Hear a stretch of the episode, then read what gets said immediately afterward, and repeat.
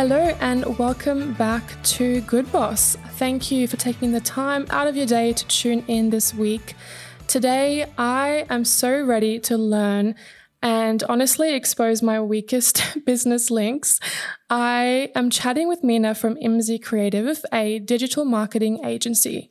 And I think often as creatives, there are these areas of business that we struggle with a lot because we know we might go to uni and learn all about the creative stuff or we might be self taught and not actually even touch on all the business marketing side of things. So I am super keen to learn more about this today.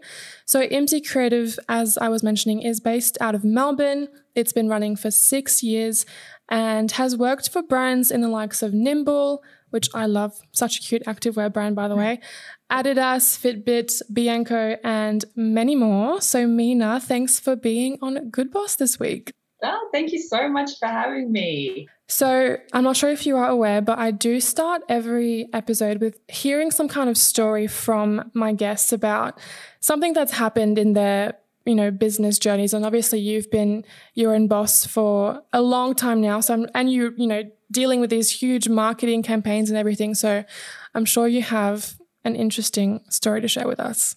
Uh, God, do I have a few? Uh, I absolutely do. Uh, one one that sticks out for me, probably because it's very traumatizing, um, oh, no. is a couple of years ago, I learned the, the hard way, the very hard way, that I should never listen to music and write simultaneously. That's clearly not a skill. That's that's not something I can do. Um, now, now before I go on to tell the rest of the story, do not judge my taste in music. We can do that privately. um, I was listening to Justin Timberlake's Sexy Back and I was emailing, working late and emailing a potential new client a marketing proposal. And in the subject line, I wrote sexy proposal and I sent it before I. Oh and I sent it before I realized, and it was out in the interwebs, and I I was mortified naturally, and I followed it up immediately, just apologizing profusely, trying to explain what happened, trying to explain that I wasn't drunk. Um, luckily for me, the the client had a sense of humor and didn't think I was a total creep. Uh, so luckily that ended well, but I've learned the very hard way not to ever listen to but particularly not when writing important content. It's just done in silence now. That is so funny. Sexy proposal coming your way. I would have loved it if he replied and was like, sexy reply coming right back at you. You know, if you just like played onto it. That is hilarious. Do you do you I ever know. like listen to podcasts while you work or just nothing? No, I, I do listen to podcasts. I find that I can listen to podcasts, but music is a definite no. No, my brain seems to just pick up whatever is whatever lyrics are being played into my ear and straight into whatever I'm writing. So that is just off off limits now. This is also probably why I remember I tend to like my brain like a sponge when it comes to music lyrics. I hear a song once and I can sing it back at you uh, the next day. So that's probably why. But mm. we're just going to avoid listening to music and working from now on. Fair enough. Lesson learned. Oh, that is so funny. I pray to God that that never happens to me because I just I don't know how I would come back from that. Um, so always try and make sure you listen to a good song when, yeah. when it does happen. no, no song with the lyrics sexy in it would be preferable. No. um, so as I mentioned, you've been running Imsy Creative for quite a bit of time now. But I would love to know what is your background? How did you kind of become passionate about all things digital marketing? Yes. So uh, essentially, I majored in marketing when I was at uni a long, long time ago. And out of uni, I got my first job in um, in retail marketing, and it was in house for an appliance company. Now, this was really the stage where when when I went to uni, digital marketing wasn't covered at all. There was just absolutely no mention of digital platforms. So um, I found that a lot of what I was coming across, that was, you know, Instagram was a, thing back then, but brands weren't on Instagram yet. So Facebook was, Facebook advertising wasn't a thing. So I found myself kind of learning on the job and just being super interested about the effect this was having on consumers and how people were responding to all of these digital platforms and essentially how it was changing the, the marketing landscape entirely. So I spent a couple of years um, in house with the appliance company. And then from there, I moved into an agency environment. So that was once again just completely different. Mm. And it was my introduction into working with various clients on rotating projects.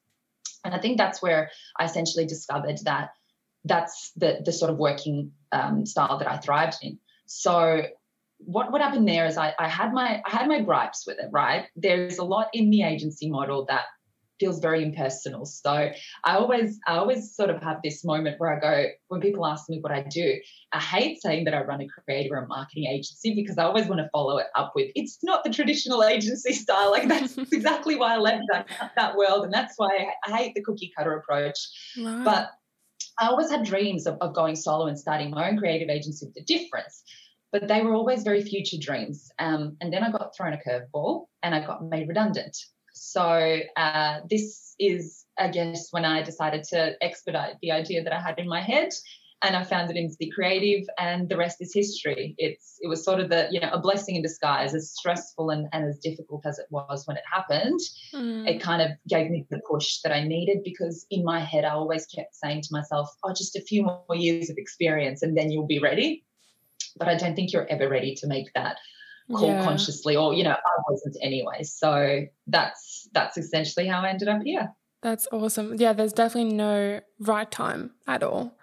Um no. what was it specifically that you observed in your traditional marketing jobs that you kind of looked at and were like I definitely don't want to bring that with me or you know that kind of thing um, I think for me it was mostly, um, and particularly in that agency model when working with various clients, I feel like the focus was just to to get clients on a retainer, and it was just get them on a retainer and get them to sign the contract. And there wasn't anything really personalized about what was being delivered. It just felt like we were taking a cookie cutter approach and going, yeah, bang, this is what you need. Just get the money in through the door and we can do this. And and there was also a lot of, you know, if it wasn't on their retainer, it would be, oh, well, we have to build the client extra. We have to build the client extra. And to me, that just feels like, well, why are we why are we doing this? You know, isn't the point of actually, you know, there's nothing more satisfying for me than a happy client and a good story and success. And I think that when that happens, naturally you're going to grow with the client. I just hated the approach of pushing for to, to lock them into a retainer and then just making a very uncomfortable experience in general. So yeah, that was that is essentially what I, I left far behind. That's awesome that you can you had that experience of obviously working at a traditional marketing agency and being able to kind of like create your own perfect recipe of what you wanted the experience with the client to be like.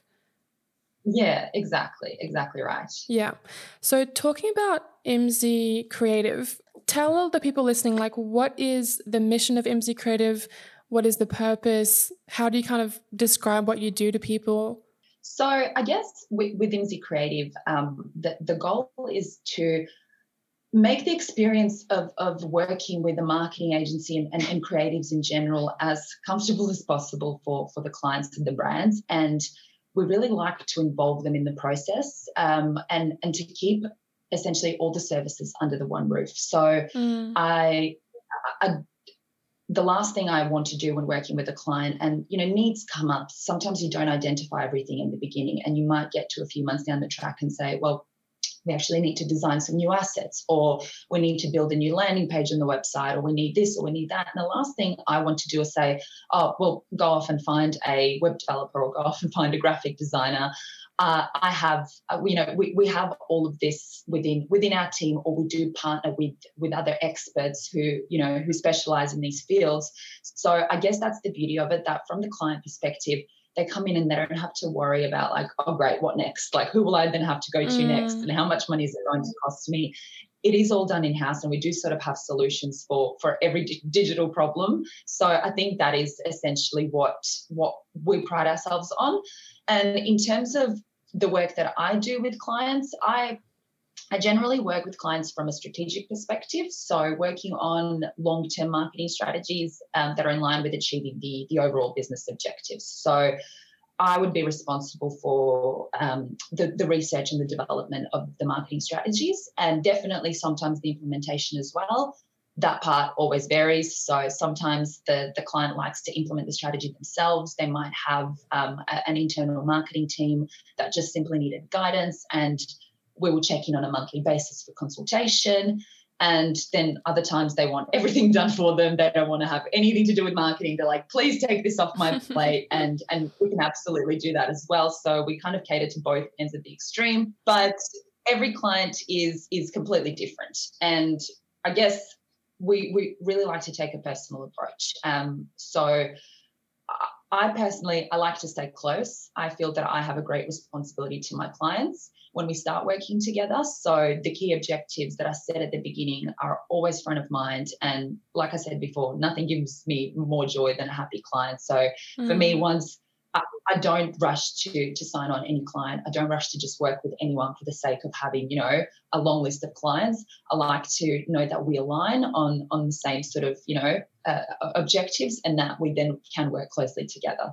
Yeah, that's awesome. I think more and more people are just yearning for that personable approach. Like I'm the same yeah. in my business as well. I have my personal phone number on my website. Like I don't know if that's a good yeah. thing or not. Probably I don't know. We'll see if that lasts a long time or not. But I just do. I like the fact that people can call me and they can email me. They can you know reach yeah. me however they like, um, and I'm there with them throughout the entire project. You know if they need to communicate anything to me. So I think it's nice that you have also that really personable approach. And this actually leads well into my next question because there are a few brands that you work with on an ongoing um, basis. Um, and like yeah. the example that we were chatting about before is Bianco, who we both work with, which is fun, um, yeah. Perth based yeah. jewelry brand. So, how do you kind of I guess how do you kind of structure this brand management? Because I can imagine that there probably are a lot of people listening, a lot of people out there that want someone like you to, you know, be on their side in business, you know, on a weekly basis, on an ongoing basis where you can kind of talk about marketing with and work on those strategies. So, how does your relationship with those ongoing clients, um, like Bianco, kind of work? Yeah, so we'll, we'll use Bianco as it's a perfect example because, like I said before, it, it varies with each and every client. But we'll use Bella and Bianco because she's such a wonderful client. She is. um, I guess the, the, the, way it works is, you know, and and mind you, we're you know we're working on opposite uh, sides of the country, so it's it, it has its challenges. And God, I wish the travel restrictions would let us uh, see each other and work together more often. But a couple of times a year, we do have bigger workshops where we'll spend half the day together, and that will be essentially working on the marketing strategy um, and and we do it in a collaborative approach because Belle is obviously so so hands-on with her business and she's always wanting to learn more and she's always wanting to sort of you know do as much as she can on her side as well. So it's a very collaborative approach um, with Bianco. So a couple of times a year we have these big um, workshops where we work on the strategy. So we essentially work on the strategy at the beginning of the year and then review it um, halfway through the year just to make sure that we're still we're on track. We're, we're, we're hitting our KPIs and and you know we're, we're doing what we set out to do at the start of the year. Um, and then on a weekly basis, we essentially catch up once a week. We I develop a marketing uh, plan and a calendar off the back of the strategy and then essentially we go okay this is this is what i'm executing. I'm responsible for the blogs the edms um, a, a, portion of the content. And then she'll go and you know work on obviously on the collections and on the on the side of the business that she works on. But we work on a calendar basis and we catch up once a week essentially to go okay what are we doing this week? What have we done what did we do last week? How did that perform? What are we doing this week? And what's the plan for next week? So it's really easy in that way that we're kind of you know both um, it, we're checking that checking in at the right time, mm. and you know it it hasn't been. We we thought that you know the the the restrictions and not being able to actually come together to have these workshops would be an issue, but it it hasn't. The the bigger issue has been we wanted to hang out. you want to just grab coffee together, of course. Yeah, exactly. Yeah. Oh, hopefully soon. Well, I that, that answers, answers, that question as uh, yeah as simply as possible yeah, I've just always been so curious about how a brand can sort of utilize someone like you who offers, you know, this brand management service. So thank you for sharing a bit about that insight. It just sounds like such a dream to have like a personal little marketing. It's kind of like you're part of her team at the end of the day. Um, yeah. But in a way, she is outsourcing you as well. And how many kind of clients can you have on your um, brand management ongoing basis? Because um, you, can't, you know, work with too many clients at once. So how no. do you kind of manage your workload? Of course. So it, it, it really depends on who um, who needs what and and and when, when it comes to th- that execution who wants me so a lot of the times the you know i can i can have as many as let's say 10 clients if all they require is that once a month catch up where they go okay have we done the right thing this month tell us what to do that obviously takes a lot less time someone like a, a client like belle that would probably be you know three clients like that a week. So I guess it, it varies every mm. single time. And sometimes, you know, I'll have a relationship with a client for a couple of years and then they get to a, a stage of growth where they actually need to hire uh, a full-time marketing person. So we kind of go, you know, oh, you're, you're on your own now. Oh. The kids are off to, kids have, you know, flown the coop, they're off home. So it's, it's bittersweet, but I guess that that's essentially how it works. It always, it always changes. Um, mm. You know, so I can go anywhere from having sort of five or six clients that I work closely with to, to to about 10 so mm. it's it's always in between there yeah and do you kind of have a preference in terms of the types of industries that your clients are in bianco being a jewelry brand and you've worked with i guess you've worked with quite a variety of brands but do you kind of specialize in a specific industry or can you work with sort of anyone so I I absolutely don't. My my clientele at the moment is very varied, and I guess um, having had that um, breadth of experience when I when I did work within agencies and and also in in house in certain departments, um, I, you know, I work really closely with um, a couple of HR tech brands as well. So, which is, you know, completely different. It's, you know, it's it's corporate, it's recruitment, it's B two B marketing, mm. and then I work with um, with fashion brands or you know lifestyle brands as well. So, the um, yeah, the, the variety is definitely there. I, I don't necessarily have a, a specialty for for one, you know, one industry.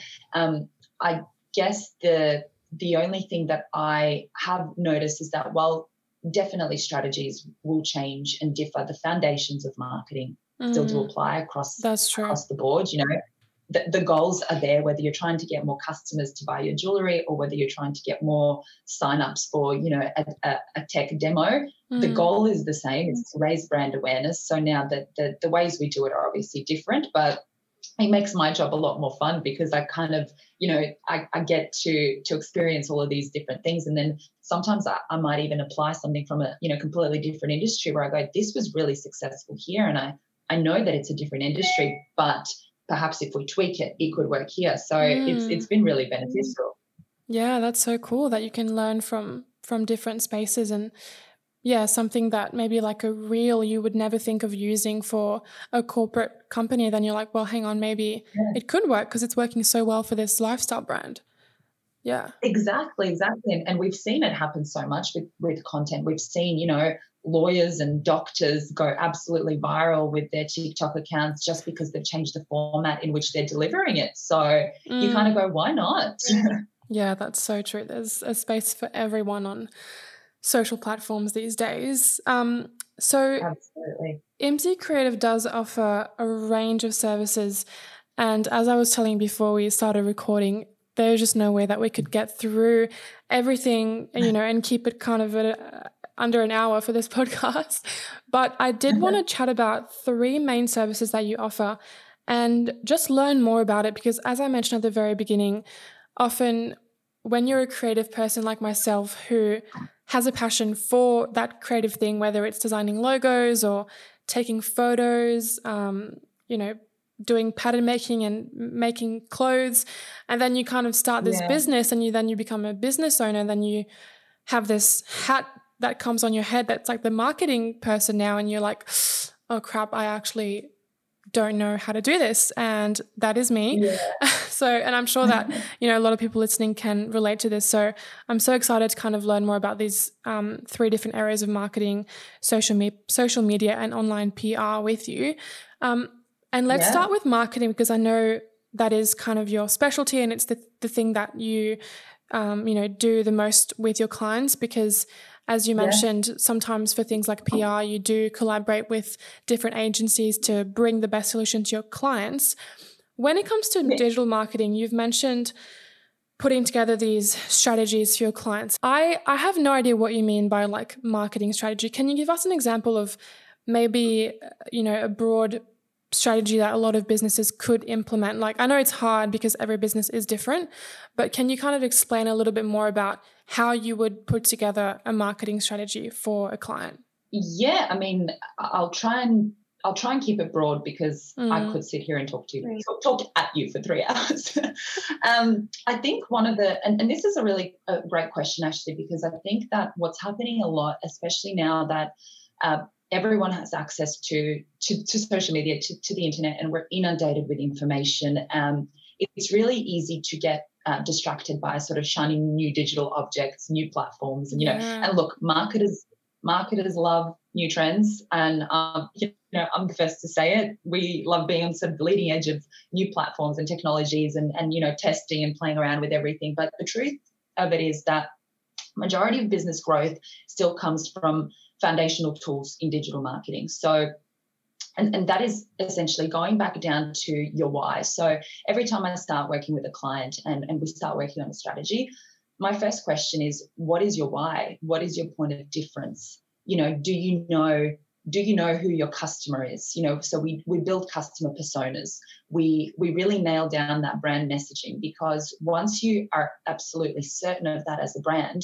it's much easier to to speak it and to speak it consistently as well because that is so important if you're not sure of your why and you're not sure of you know who your tribe is and who you're marketing to it's your content will be all over the place mm. and your mm. brand messaging will by being aimed at sort of everyone it'll it no one it will be speaking to no one so yeah. you know we, we work on that and then we start on um, building out um, customer personas so really looking at who who that audience is and where they're spending their time, what kind of content they're consuming, and what it is that that they want to engage with. Um, once we get to know that, we also analyze the competitors. So we look at, you know, I, always say it's, it's, more important to know your competitors than you know yourself, essentially, because you need to know what you're up against. Yeah. And it's a great way to stay ahead, stay ahead of the curve it gives you the ability to essentially make your competitor's weakness your marketing strength. So it's it's something that we we really spend a lot of time looking at and and something that we are consistently doing comparing you know comparing yourself with an aim to analyze and improve not to copy obviously but um, it, it's it is really important so you know we we work on those really on those basics, we, we do a SWOT analysis, which is your, you know, strength, weaknesses, opportunities, and threats. So understanding, you know, what your strengths are of your business, where you may have any weaknesses, um, where you might have future opportunities for development and then any threats to your business. I think looking at that model is really important as well because then you kind of go, okay, I can play to my strengths. This is how I'm going to reassure the audience about the weaknesses. And, you know, this is how I'm going to plan out for any future opportunities and any future threats that may come my way. So it's kind of like your, your key guide. And then when we when we do all of this, um, all of these sort of basics, we then start looking at the analytics. So if there if the brand is already established, we start to look at okay, so if you do have even the tiniest customer base, what do they look like? What are they engaging with already on your website or on your social media platforms? You know, what does um what does it, what do people love about your product so that we can then start to build out the individual strategies so when i say marketing strategy that essentially encompasses a content strategy um, a, a social media strategy um, email marketing strategies. So they all sit within that separately because they are all essentially, you know, separate pieces of work that will go on to be done. Um, but they all work so cohesively together. And, mm. you know, it's so important for a brand to have all these, you know, as a brand, we have so many multiple touch points. You've got email, you've got the store, your website, potentially a storefront, social media. And I guess you really need consistency in your messaging across all of these touch points. So that is that is basically that the, you know that's it in a very basic overview i don't want to continue talking at you um, i hope that sort of uh, explains how how that strategy comes about yeah that is so interesting it's actually I find it really fun. You know, I think a lot of people can maybe think about marketing and think, oh, it's dull, it's corporate, but it actually doesn't have to be. That to me, everything you just said sounds like a lot of fun to kind of work through, yeah. you know, each process, like you said, looking internal and then looking externally at your target audience and your competitors. And then I guess once you've done that initial foundational strategy work with your client, then would you kind of be able to tell, okay, well, your clients are spending all of their time on Instagram, let's work on doing some paid ads on Instagram or, you know, crazy idea. Your clients your clients listen to a lot of radio because they're maybe older. So let's run a radio ad. Like would you kind of then put that into actual content yes, and yeah. Absolutely. Absolutely. So essentially, the, the rule of thumb that I go by is always wherever your audience is spending the most amount of time organically, that's where you want to put some put some spend behind. So if they're already engaging with you know Insta, your Instagram content, if then you invest in some advertising, you're just going to obviously and, and target it in the right approach you're only going to reach more people that you know are already loving what you have to offer. So you know put put money behind what's doing well organically and then figure out what isn't and how you can if and how you can make that better. Mm. There love... are so there are so many different avenues yeah. Yeah well that's i would love to know actually what you think about this because there are so many different avenues and a lot of people have the attitude i think i don't know how they kind of phrase it but they say you know pick one or two platforms and do those really well. And then other people will say, no, like you should be on YouTube, you should be on Facebook, you should be on Clubhouse, TikTok, Instagram. You should be on every platform. What is your philosophy around that? Uh, my philosophy is you need to be on the platforms where your audience is. Mm. So if your audience is, you know, on TikTok, on Instagram, on YouTube, well, then you should be as well. Mm. So that's where building those customer personas is really important because we won't know until until we do that and until we see where they're spending their time and what they're interested in engaging with. We won't know where to find them and where to sort of engage them in, in with, with our content. So it is really important. I, I have a lot of this conversation with um with a lot of brands who are really sort of tiptoeing around the TikTok platform they're really they're, they're just they're too afraid to jump in. They go I, I'm, I have no idea what i'm doing. I, it's not on brand. You know we've we've done all this work to build a, a brand on you know social medias platforms like instagram and facebook and our website. And now what are we supposed to do on tiktok? How do we just jump on trends? But if your audience is there and the TikTok audience is, is growing and changing by the minute, basically, if your audience is under the age of 30, you you should be on, on TikTok. um, and, you know, I think the minute I say to to any of my clients, um, the minute I mention the the engagement rate of micro influencers on TikTok compared to Instagram, they kind of go, "What?" So the engagement rate of micro influencers on TikTok is 18% in comparison to Instagram's 3%. That's wow. a 500% increase. Yeah. So that I mean that is enormous, and that's not something you want to be missing out on. And it is a, a rapidly expanding platform. And as as we were sort of saying before in our chat, that short form video is only rising in popularity because people's attention spans are getting shorter and they want things they can consume really quickly, bite-sized video content. And you know, it is it is just something that you want to be getting on top of. Don't be too afraid to have a little fun with it you don't need to stay on brand on every platform, particularly on platforms like TikTok and even Instagram Reels. You can be a little bit goofy. You can, you know, be be a little bit more uh, human on these platforms. Mm. Not necessarily this perfectly curated brand. It has worked well for you know um, massive massive airlines. You know, they they they have a TikTok presence. They sort of have a bit of fun with it, and you would think, well, how do they get on? You know, what are they doing on there? What, but they do. So perhaps if you if you're unsure about these platforms explore see whether your competitors are on them see what they're doing again we go back to what are the competitors doing you know what are the what are your you know i always i always ask my clients is there is there a competitor that you wish you were like maybe they weren't um, maybe they're not quite within you know a direct competitor but anyone who is fighting for the attention of your audience is a competitor. They mm. might not sell directly to the, the, the, same product, but for example, if we talk about Bianco and jewelry, fashion brands are also a competitor because you know, are you going to spend money on a dress or on jewelry? We're, we're going for the same audience. So That's it's so an true. indirect competitor. Yeah. So have a look at, you know, is there someone that you really aspire to be like? What are they doing? You know, how could you be doing it better? So that's that's essentially how I look at these platforms. Don't be on every platform for the sake of it, because if you're not producing quality for it, it's just pointless. So yeah, analyze analyze what's happening. Where is your audience? What are the competitors doing? And then form, mm. formulate a plan around that. Yeah, that's and it's so funny how you brought up that example of the airline because I think that is such a good good example because it just shows that whatever business you're in, whatever industry you're in, you can produce content that will talk to your ideal customer and hopefully make them, you know, turn them into actually leads and actual paying customers. Um, exactly. And short term video content has only just started recently. Like it's not that yeah. old of a thing compared to posting on your feed on Instagram, for example, that's been happening for almost a decade now. I mean, obviously in 2012 it wasn't brands, but you know, the actual yeah. act of posting on the feed has been around for so long. But then things like Reels have only just wasn't it in 2020 or something that Reels yeah. became a feature? That was two well, years. TikTok, TikTok boomed in 2020 mm. when everyone went into lockdown. It kind of it was always around, but it was a much much younger demographic. It was you know teenagers.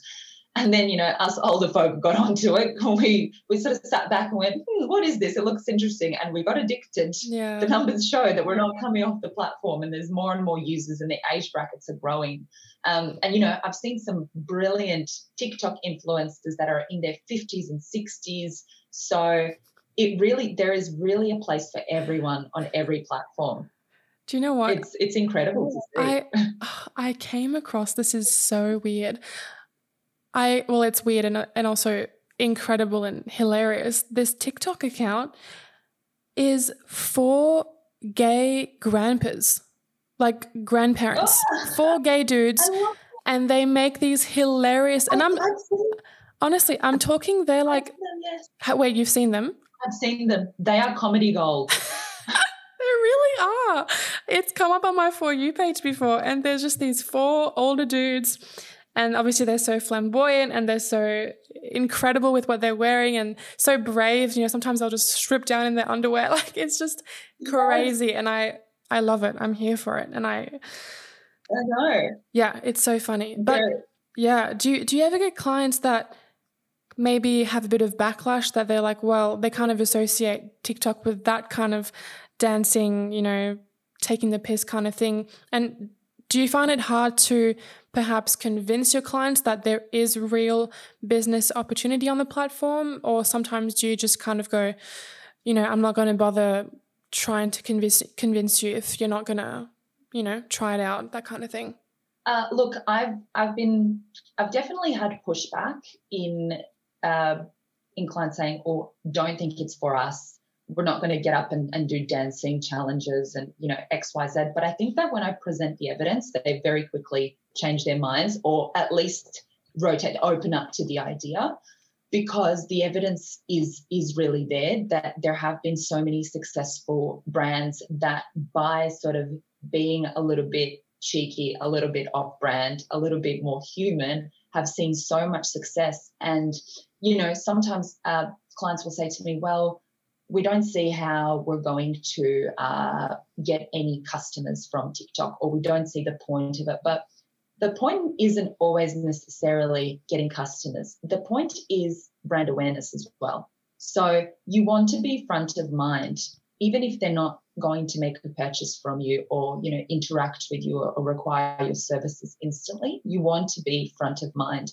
and that might take a couple of years. They might not be you know your target demographic right now but if they're aware of your brand, if the brand awareness is there, well, then guess who's, you know, who the per- first brand they're going to contact when they need X, Y, or Z is going to be? It's going to be you. So it's not necessarily always, you know, the, the ROI isn't very clear cut. Sometimes it is brand awareness. And mm. I think mm. that's just as equally as important.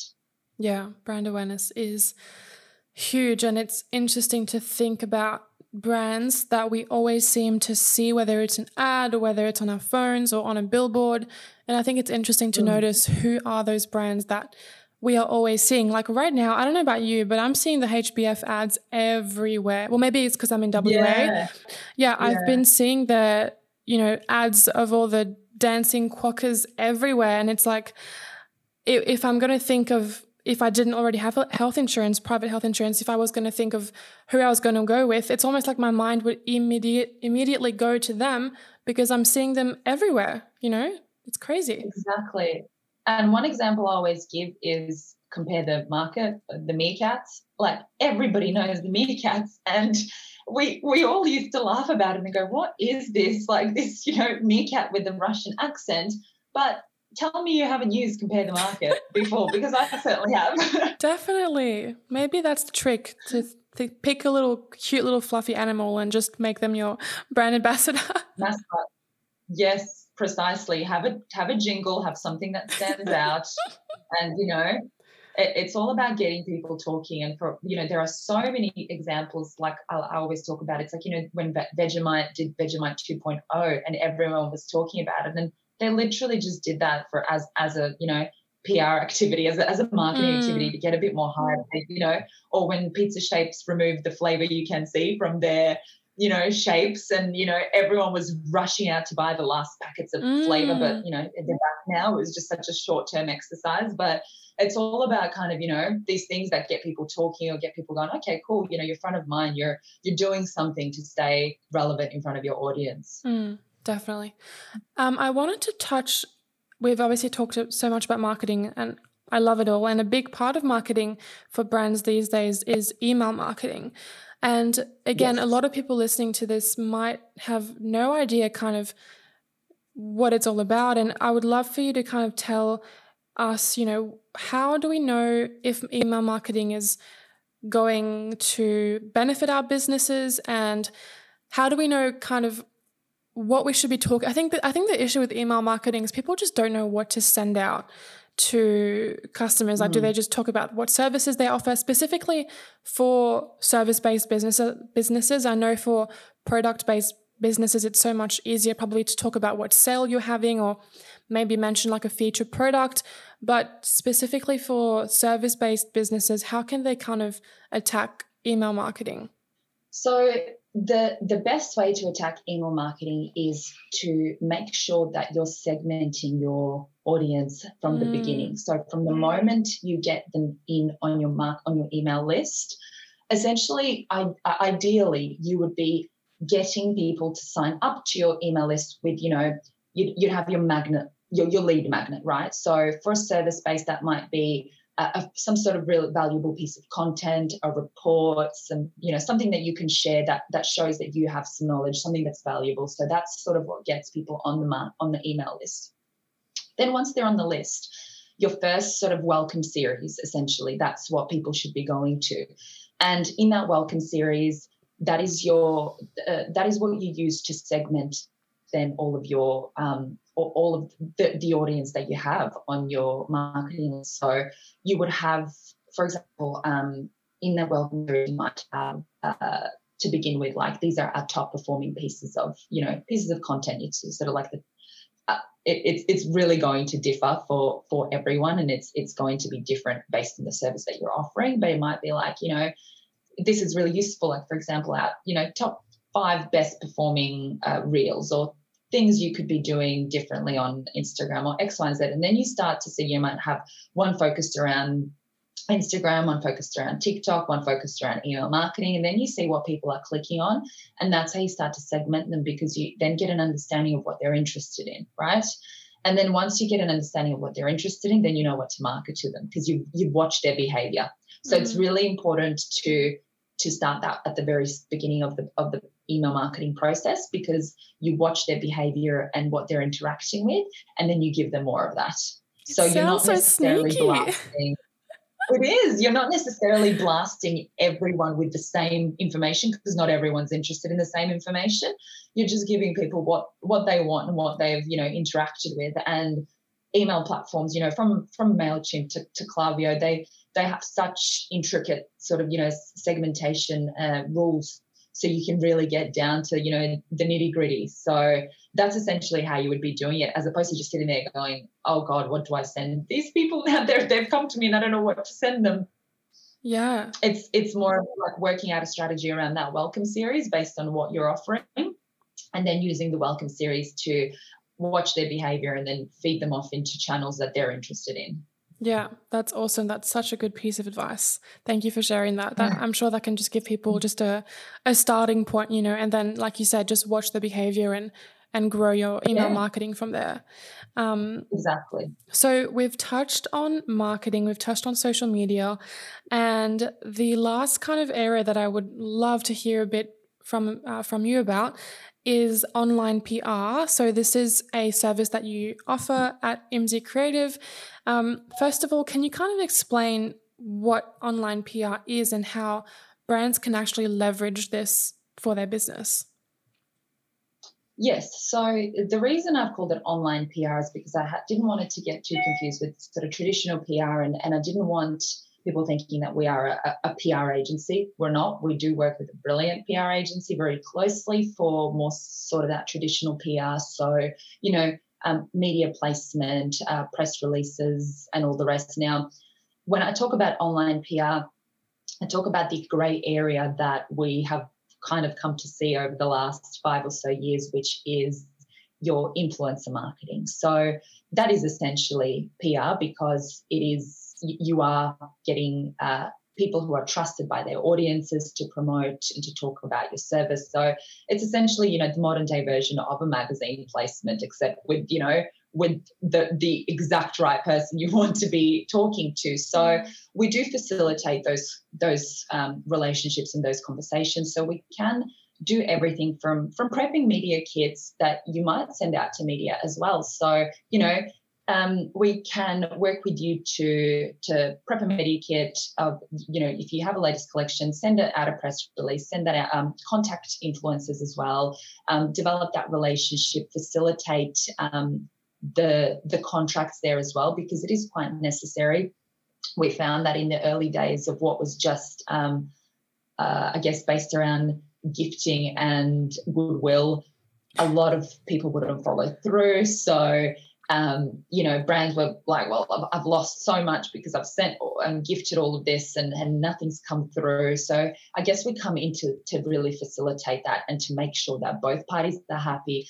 And also, we know influencers that are great to work with. We know ones that, you know, we've worked with before. We, we keep a tidy list of, you know, who who's good to work with and who sort of has a, a black mark against their name. And, you know, so I guess having having had that experience definitely helps. But that's essentially where that online PR sits. And also, um, you know, pitching to so many online publications as well. So, you know, you've got you've got bloggers, you've got, you know, um, online magazines that that, you know, do feature these sort of articles. So it's pitching to them as well, which is just a, you know, while traditional um, PR agencies do it as well, I guess we can kind of facilitate and look after the basics before referring you on to a, a PR agency. Mm, that is so such a good little nugget of information again. You are just delivering the best advice and content today. I'm like learning so much in my head. I'm like, maybe I need to put together a media kit for my podcast and like send that to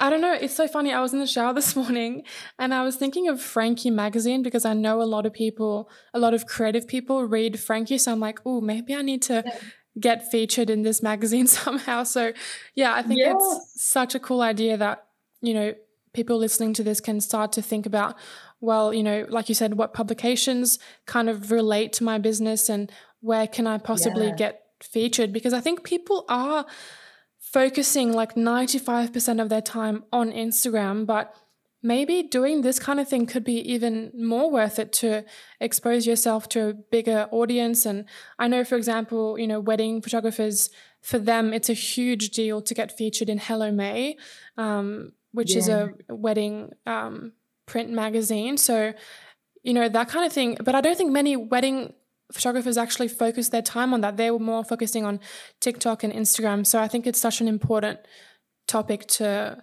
to speak speak about. Absolutely. So I'm so glad you mentioned that.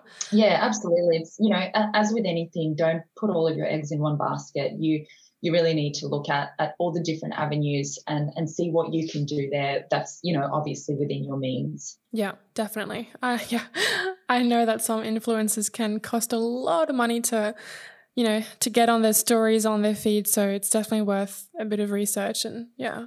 Absolutely. And and some are, you know, some are absolutely worth every penny and then and then some. And then, you know, some you kind of go, oh, hang on a minute, what, you know, what am I getting out of this? And there's also, you know, I guess with with our knowledge, we we can also uh, implement such certain things such as you know well let's let's actually track the metrics you know through uh, a dedicated link. Let's see, you know, if we share a discount code with them, let's actually see their return on investment if we have invested money into them so that we can kind of hold them accountable, but also know where, you know, what our money has gotten us as mm. opposed to just going, okay, I paid you for a post and sure, I got lots of likes, but by from who? Mm. you know?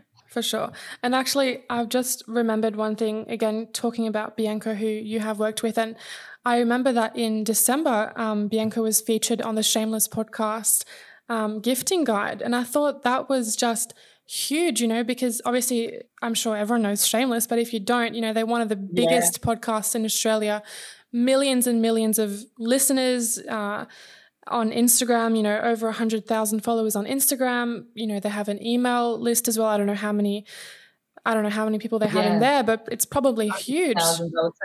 yeah. So, you know, getting one of your clients on their gift giving guide, was that something that you were involved with or?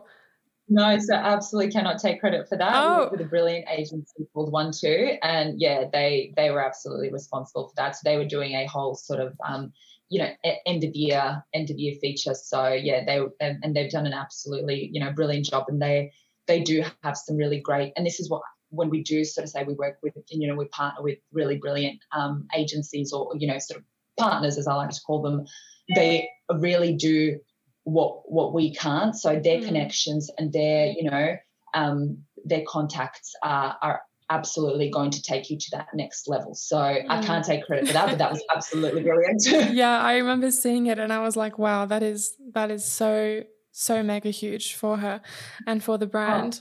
Oh, amazing. Yeah, yeah absolutely yeah. amazing. It, it is so great as well that you are kind of noticing where your strengths are and realizing that you can't obviously provide everything for your clients and you are partnering with these you know third party partners and agencies and things like that i think that's something that I'm realizing more and more in my own business at uh, Coco Studio. Yeah. You know, when I'm offering things like web design, and you know, I'm trying to do all the coding and all the back end because I, I don't know. I guess I don't I haven't really figured out how to collaborate with a web developer yet. But it is something that I'm mm. putting on my list of goals for 2022. Is how can I actually, you know, collaborate with a developer who can provide my client with just such much a better a much better website because at the end of the day, I am not a coder and I never will be. yeah.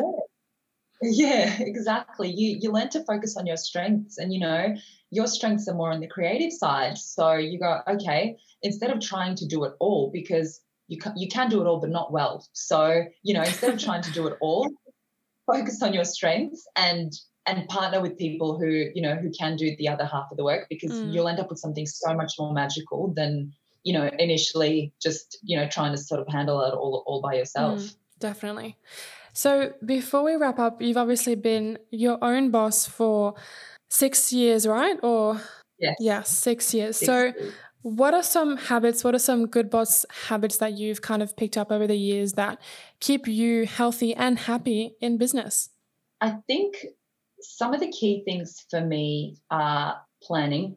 I you know, if I don't have a plan, I'm I'm a mess. And I literally have like I, I could pull them all out right now. I have you know three different working to-do lists. You know, I sort of have, and particularly when you're when I'm managing so many different clients and different deadlines.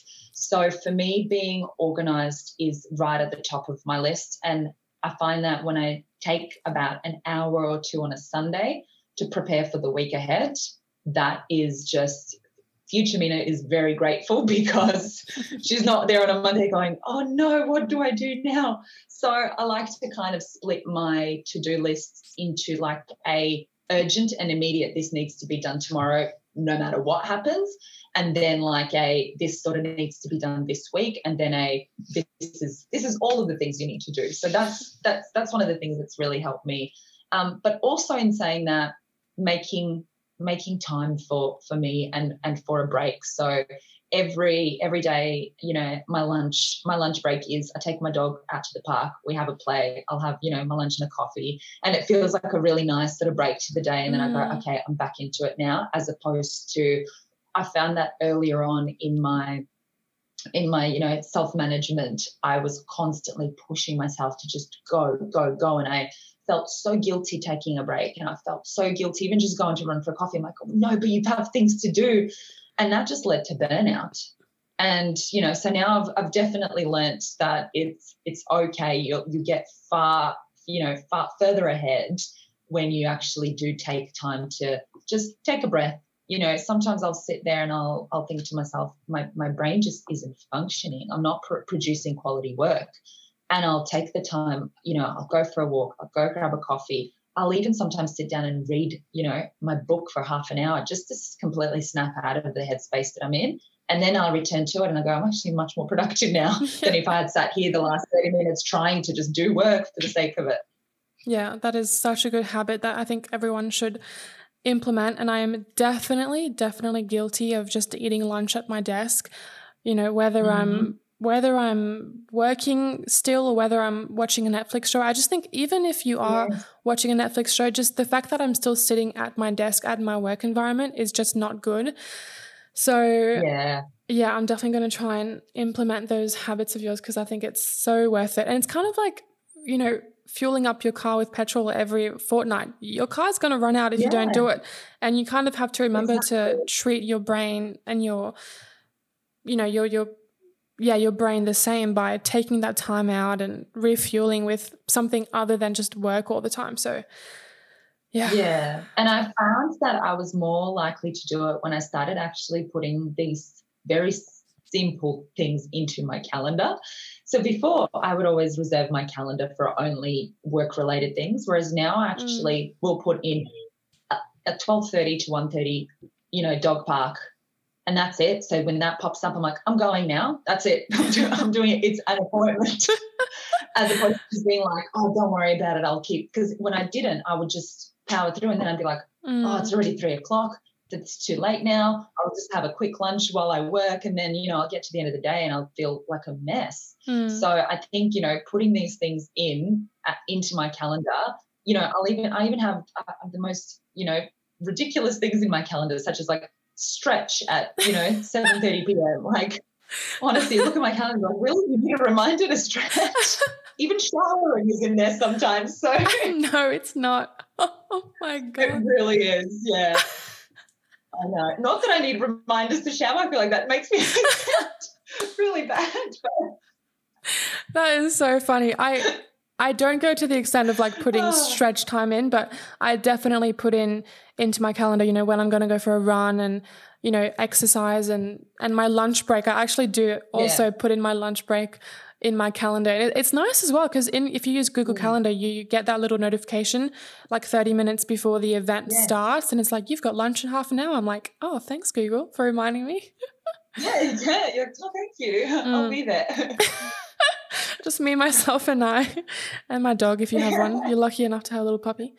Um, yeah. Gosh, it has been so fun chatting with you. I have loved this. You know, I'm I'm often talking about more you know creative side of business with a lot of my guests so i've just loved chatting more about the business and the marketing and the pr they're just such interesting things that i think businesses really need if you want to keep growing yeah. and stay alive and you know keep it sustainable so thank you for sharing all of those amazing bits of wisdom with us. Um, where can people find you if they want to get more of your content?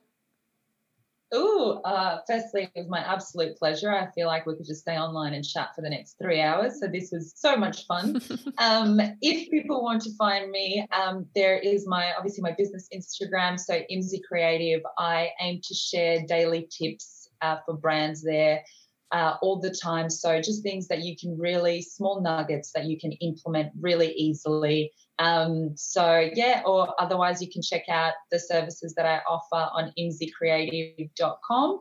Um, so yeah, I look forward to sort of, you know, anyone who's got any questions as well. I'm, I'm always happy to help and have a chat through. So I think that's one of my favorite things ever since starting the Instagram page is that when people do come in with questions, I'm just so happy to go, well, it's yeah, this is what this is what it is. Like mm. it's really nice to sort of have, you know, engage and, and have these conversations with with both people, you know, the individuals and the brands. So yeah, that's that's me. That's so lovely. Well, I will have everything linked in the show notes for people if they want to check all of that out. Thank you again for coming on and thank you to everyone that's been listening to this amazing episode. I'm sure you've gotten a lot of amazing golden nuggets from this. Um, as always, make sure to follow at Good Boss Podcast because you know I'm doing all that marketing content on that social media platform. So um, check it out there to see some videos and some behind the scenes of the process of the podcast making world, which is a lot of fun. And if you enjoy the episode, make sure to give it a review and a rating.